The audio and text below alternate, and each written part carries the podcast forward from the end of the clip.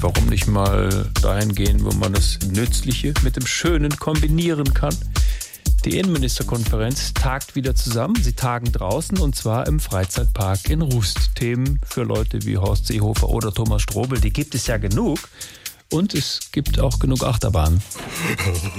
Sag mal, Strobel, hat es sein müssen, dass wir diese Konferenz da im, im Freizeitpark machen? Was sagst du, Horst? Ich mag ja Bahnen, aber nicht unbedingt ja, so große Achterbahnen. Da muss ich jetzt durch und lass meinen Arm los. Achtung, Waffe graben.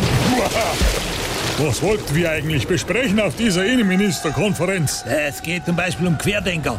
Ich habe das Gefühl, diesen Wagen da steuert er ein Querlenker. Äh, Dieser Wagen ist führerlos. Aha, überall das Gleiche.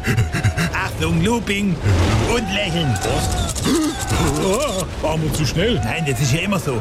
Kannst jetzt Bild nachher für teuer Geld draußen erwerben. Ich will nicht, ich will nur noch raus hier.